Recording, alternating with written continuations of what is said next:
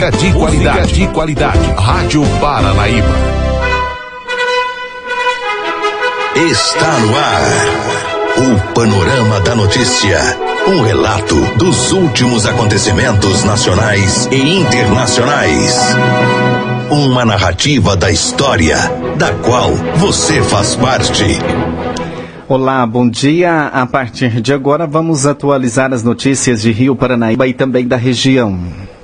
Sexta-feira, 7 de junho de 2019, hoje é Dia Nacional da Liberdade de Imprensa e Dia Nacional dos Catadores de Materiais Recicláveis. A fase da lua nova estação do ano é outono. A apresentação de Raquel Marim e Silvano Arruda e edição de Gilberto Martins.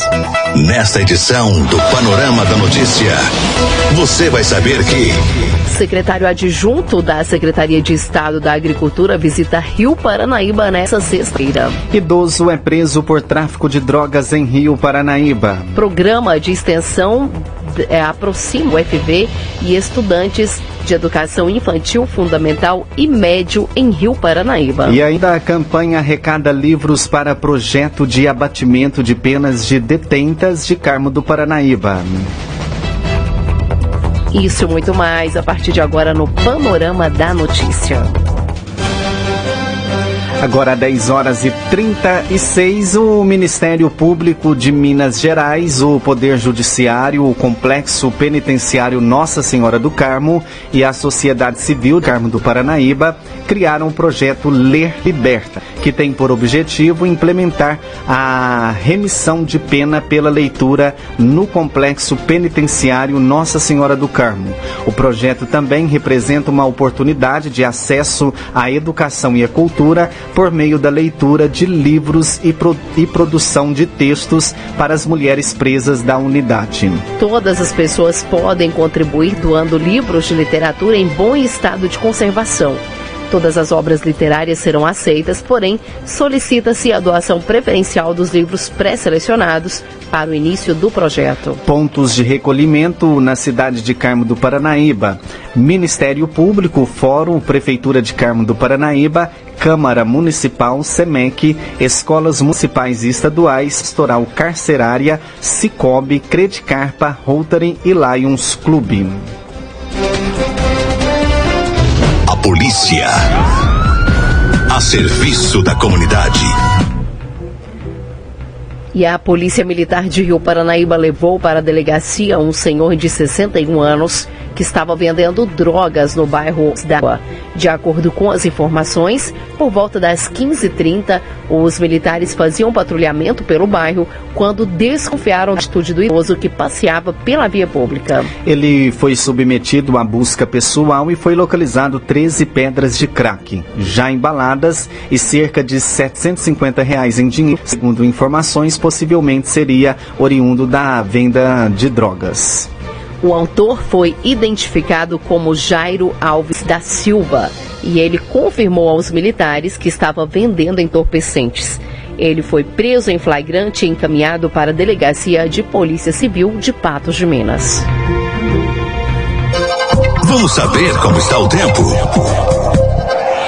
E as temperaturas devem continuar baixas no fim de semana, segundo os meteorologistas. Os termômetros deverão registrar a máxima de 25 graus e a mínima de 11 graus em Rio Paranaíba. O tempo deve ficar aberto com sol e algumas nuvens e não deve chover. Olha, gente, o projeto Práticas Educacionais para Educação Infantil, Ensino Fundamental e Médio, Ciências e Saúde abrange vários eventos e dinâmicas com o objetivo de estreitar o relacionamento entre a universidade e escolas de educação infantil fundamental e médio em Rio Paranaíba e também na região. Busca ainda realizar diferentes práticas educacionais, contribuindo para o processo de ensino-aprendizagem, além de divulgar o campus da universidade e propiciar oportunidades a muitos estudantes que não têm acesso ao UFB. O projeto ele é coordenado, coordenado pela professora Jaqueline Dias Pereira do Instituto de Ciências Biológicas e da Saúde e tem realizado vários eventos. Nos últimos meses, atendeu a diversas escolas de Rio Paranaíba, São Gotardo e região. Foram realizadas aulas práticas no laboratório de microscopia, anatomia vegetal, eh, laboratório de anatomia humana, laboratório de zoologia de invertebrados e vertebrados, laboratório de botânica, museu de geologia e pedologia e laboratório de química. A realização das atividades conta com a participação de vários professores e servidores técnico-administrativos de diferentes institutos e também com a colaboração frequente de alunos de graduação da UFV Campus Rio Paranaíba, que não mediram esforços para a realização de cada evento. Alguns deles promovidos na própria escola, reforçando a parceria Universidade-Escola.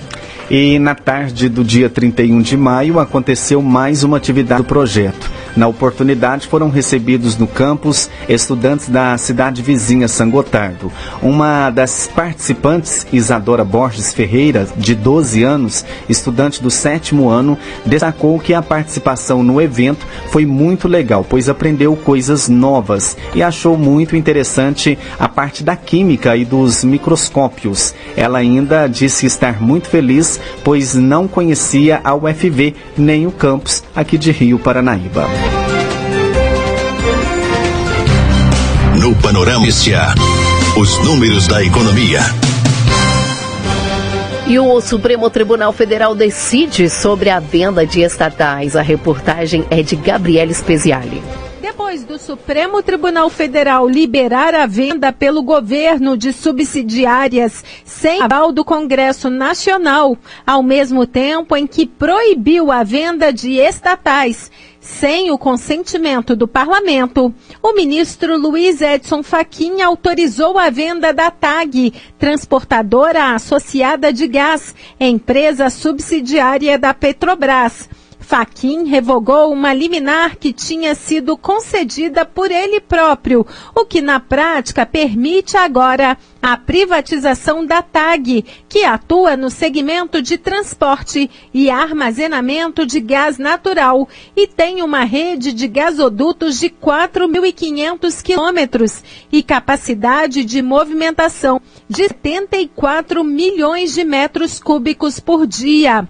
O plenário do STF decidiu que o governo federal não pode vender estatais sem o aval do parlamento e sem licitação, quando a transação implicar na perda de controle acionário. A decisão também vale para governos estaduais e prefeituras. Só a Petrobras tem 36 subsidiárias, incluindo a Transpetro e a BR Distribuidora. A Eletrobras tem 30 subsidiárias e o Banco do Brasil um total de 16. O governo federal tem, de acordo com o Ministério da Economia, 134 estatais, das quais 88 são subsidiárias. A conclusão do julgamento pela mais alta corte do país se deu em meio à defesa do Palácio do Planalto de que as privatizações podem gerar mais de 80 bilhões de reais de caixa. E nas últimas semanas, o ministro da Economia, Paulo Guedes, e o advogado-geral da União, André Mendonça percorreram os gabinetes dos ministros do STF para defender a possibilidade do legislativo poder se desfazer de empresas estatais sem o aval do Congresso Nacional. De Brasília, Gabriela Speziale. E o presidente Jair Bolsonaro desembarca no Rio de Janeiro para participar de formatura de sargentos. A reportagem é de Jonathan Ferreira. O presidente Jair Bolsonaro participará de uma cerimônia durante a manhã no Centro de Instrução Almirante Alexandrino, no bairro da Penha, na zona norte do Rio de Janeiro. O evento de formatura do curso especial de habilitação para promoção a sargento começará às 10 horas da manhã. O presidente chegará na base aérea do Galeão, na mesma região, após passar o dia na Argentina, reunido com o presidente Maurício Macri. A expectativa é de que Bolsonaro rio por volta das nove e meia da manhã e siga em um comboio para o local. Após a cerimônia, o presidente retornará a Brasília. Do Rio de Janeiro, Jonathan Ferreira.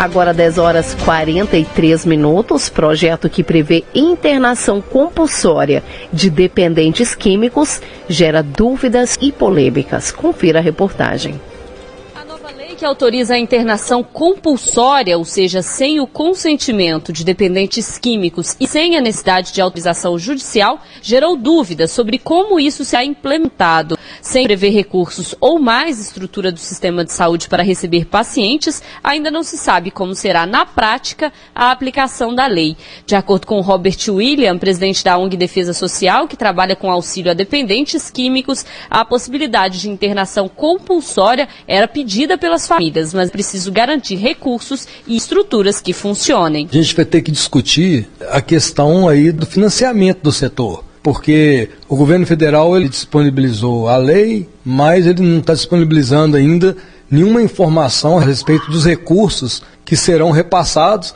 para onde esses recursos vão, né? quem vai gerir, quem vai gerenciar esse recurso para financiar os tratamentos involuntários, que não, não é um tratamento barato. Então, assim, a gente crê que vai recair, por fim, sobre os estados e sobre a prefeitura. Quem trabalha com o tratamento de dependentes químicos alerta que a internação é apenas uma das fases do tratamento. Ela não pode ser banalizada a partir da nova legislação. É o que ressalta o psicólogo clínico, especialista em dependência química, Gustavo Laboacier. Juridicamente tem que ser bem entendido que essa pessoa está passando por uma situação de crise, de uma crise sobre dependência química, sobre o uso de alguma substância. Claro, tem que ter laudos de especialistas para isso. E, além da medida judicial, tem que ter uma avaliação clínica muito sincera, muito honesta. Essa família também tem que ser avaliada, as condições desse paciente também. Porque não é todo tipo de internação que se pode promover diante de um estado clínico alterado. Muitas vezes nós temos questões de comorbidades, de doenças associadas, que nem sempre uma internação tem condição de acolher. Então tem que ter uma avaliação muito criteriosa desse paciente para que a coisa não, não, não se perca e o tratamento é pontual. Esse conjunto de tratamentos, ele hoje é disponibilizado como que é o acesso a isso? A gente muda, tem essa mudança de lei, mas a gente não viu, por exemplo, anúncio de nenhum tipo de recurso,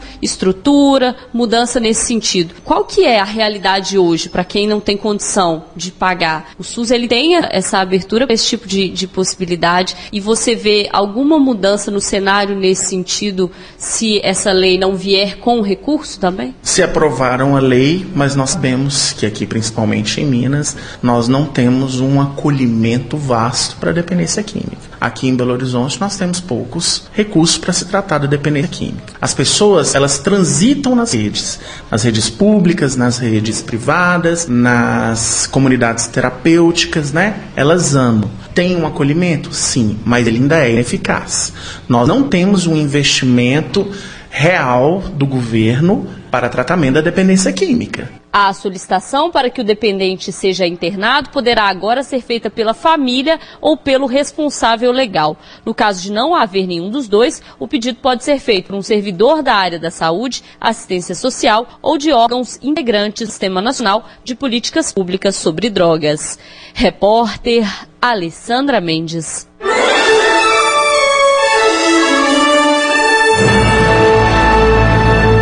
Após um pequeno intervalo, novas notícias. Secretário adjunto da Secretaria de Estado da Agricultura visita Rio Paranaíba nesta sexta-feira. Rádio Paranaíba. Retomamos para que você saiba o que está sendo notícia hoje. Agora 10h52 e na última reportagem da série sobre a Semana do Meio Ambiente, engenheiro especialista em biodiversidade fala sobre as mudanças climáticas. A atmosfera terrestre tem aquecido cada vez mais desde a Revolução Industrial há cerca de 200 anos, mas de forma muito mais acentuada nas últimas décadas, com a emissão sem controle de gases que contribuem diretamente para o efeito estufa. Normalmente, parte da radiação solar que chega ao nosso planeta é refletida e retorna diretamente para o espaço. Outra parte acaba absorvida pelos oceanos e pela superfície terrestre, e uma parte acaba ficando retida por esta camada de gases que causa o chamado efeito estufa. O problema não é esse fenômeno, mas o agravamento dele. Com muitas atividades humanas emitem uma grande quantidade de gases formados formadores de efeito estufa, essa camada tem ficado um pouco mais espessa, retendo mais calor no planeta, aumentando a temperatura da atmosfera, dos oceanos e ocasionando o aquecimento global. A emissão sem controle desses gases tem gerado grandes impactos em nossa sociedade, em todas as esferas,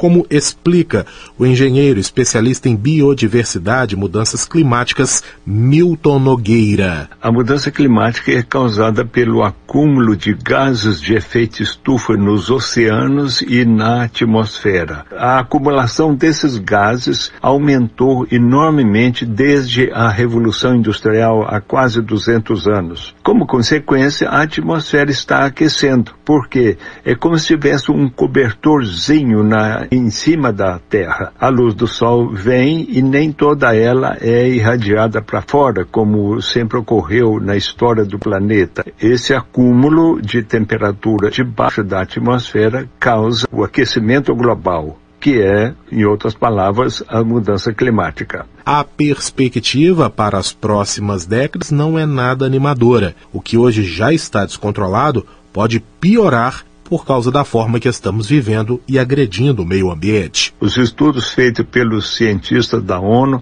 mostraram que nos próximos 20 anos todos esses atmosferas estarão mais intensos.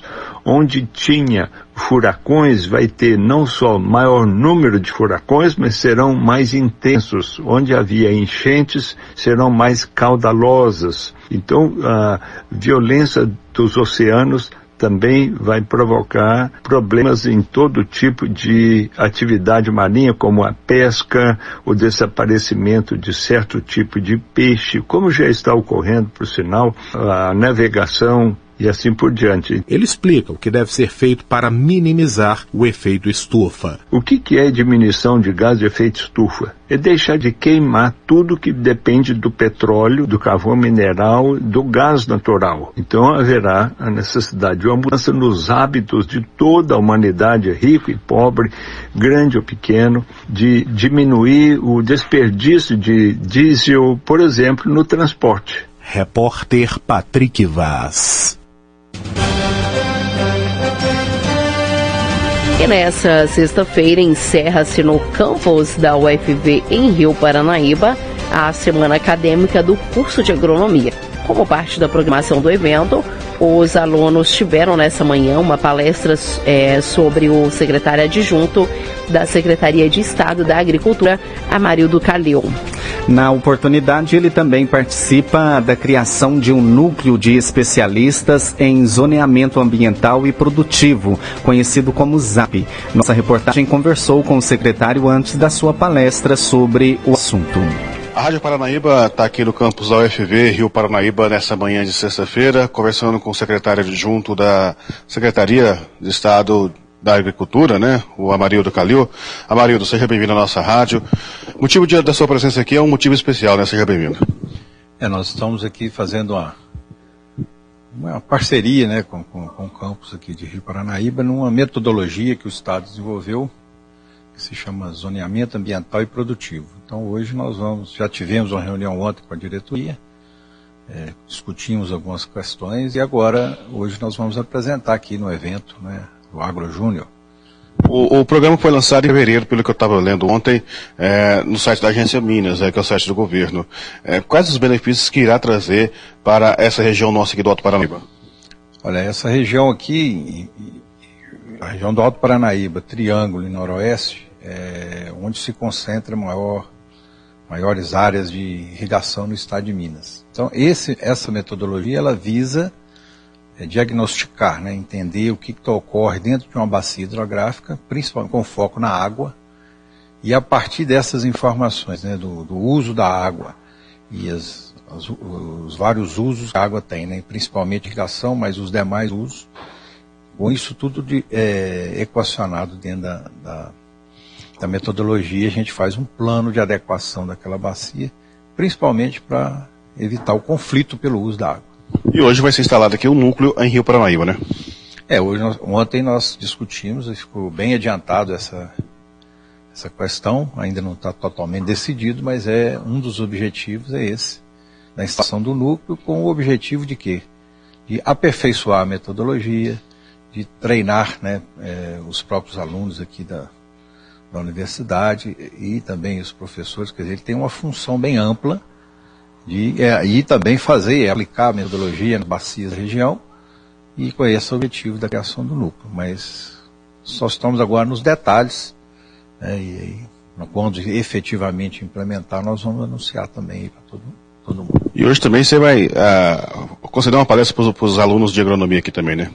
Exatamente, nós vamos fazer uma palestra aqui mostrando uma, umas aplicações, aplicação dessa metodologia uma bacia no município de Paracatu, que chama é, Ribeirão Santa Isabel, que é muito semelhante a, essas, a essa região, geograficamente falando, geologicamente falando.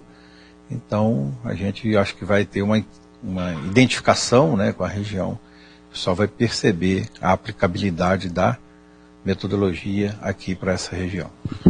No início do programa, é, aqui na região, a cidade de Santa Juliana que recebeu esse, esse programa, não foi isso? É, na, na, verdade, foi lá em Uberaba também, que foi a primeira, foi na Rio Claro, depois Santa Juliana. Mas na verdade esse nós estávamos, seria o nosso laboratório. Foi Santa Juliana e, e Rio Claro, que foram as duas primeiras bacias onde foi aplicada a metodologia. Mas na verdade, nós desenvolvemos a metodologia aplicando nessas bacias. Então foram os nossos os nossos dois experimentos, né? A partir da, das correções, dos ajustes, é que nós agora estamos ampliando.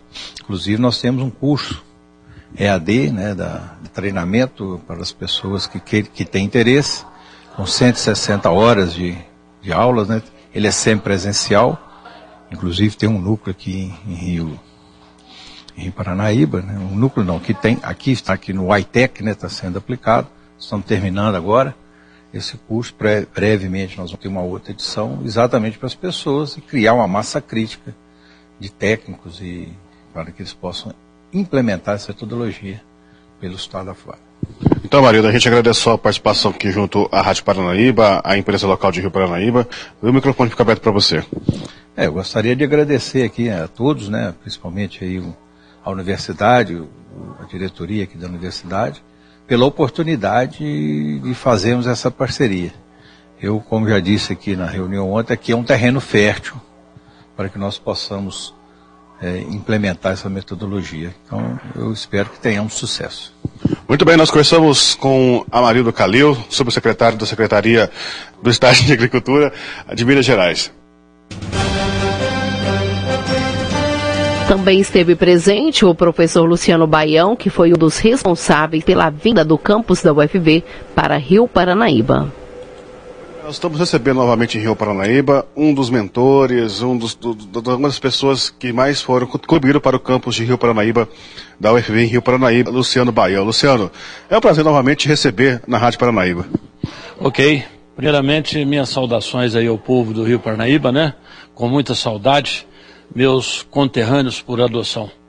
Enfim, estamos aí é, com o secretário nesse projeto do ZAP, Zoneamento Ambiental e Produtivo. É uma oportunidade a mais da gente tentar contribuir um pouco com o Rio Parnaíba, com o campus, com com o campus da UFV em Rio Parnaíba.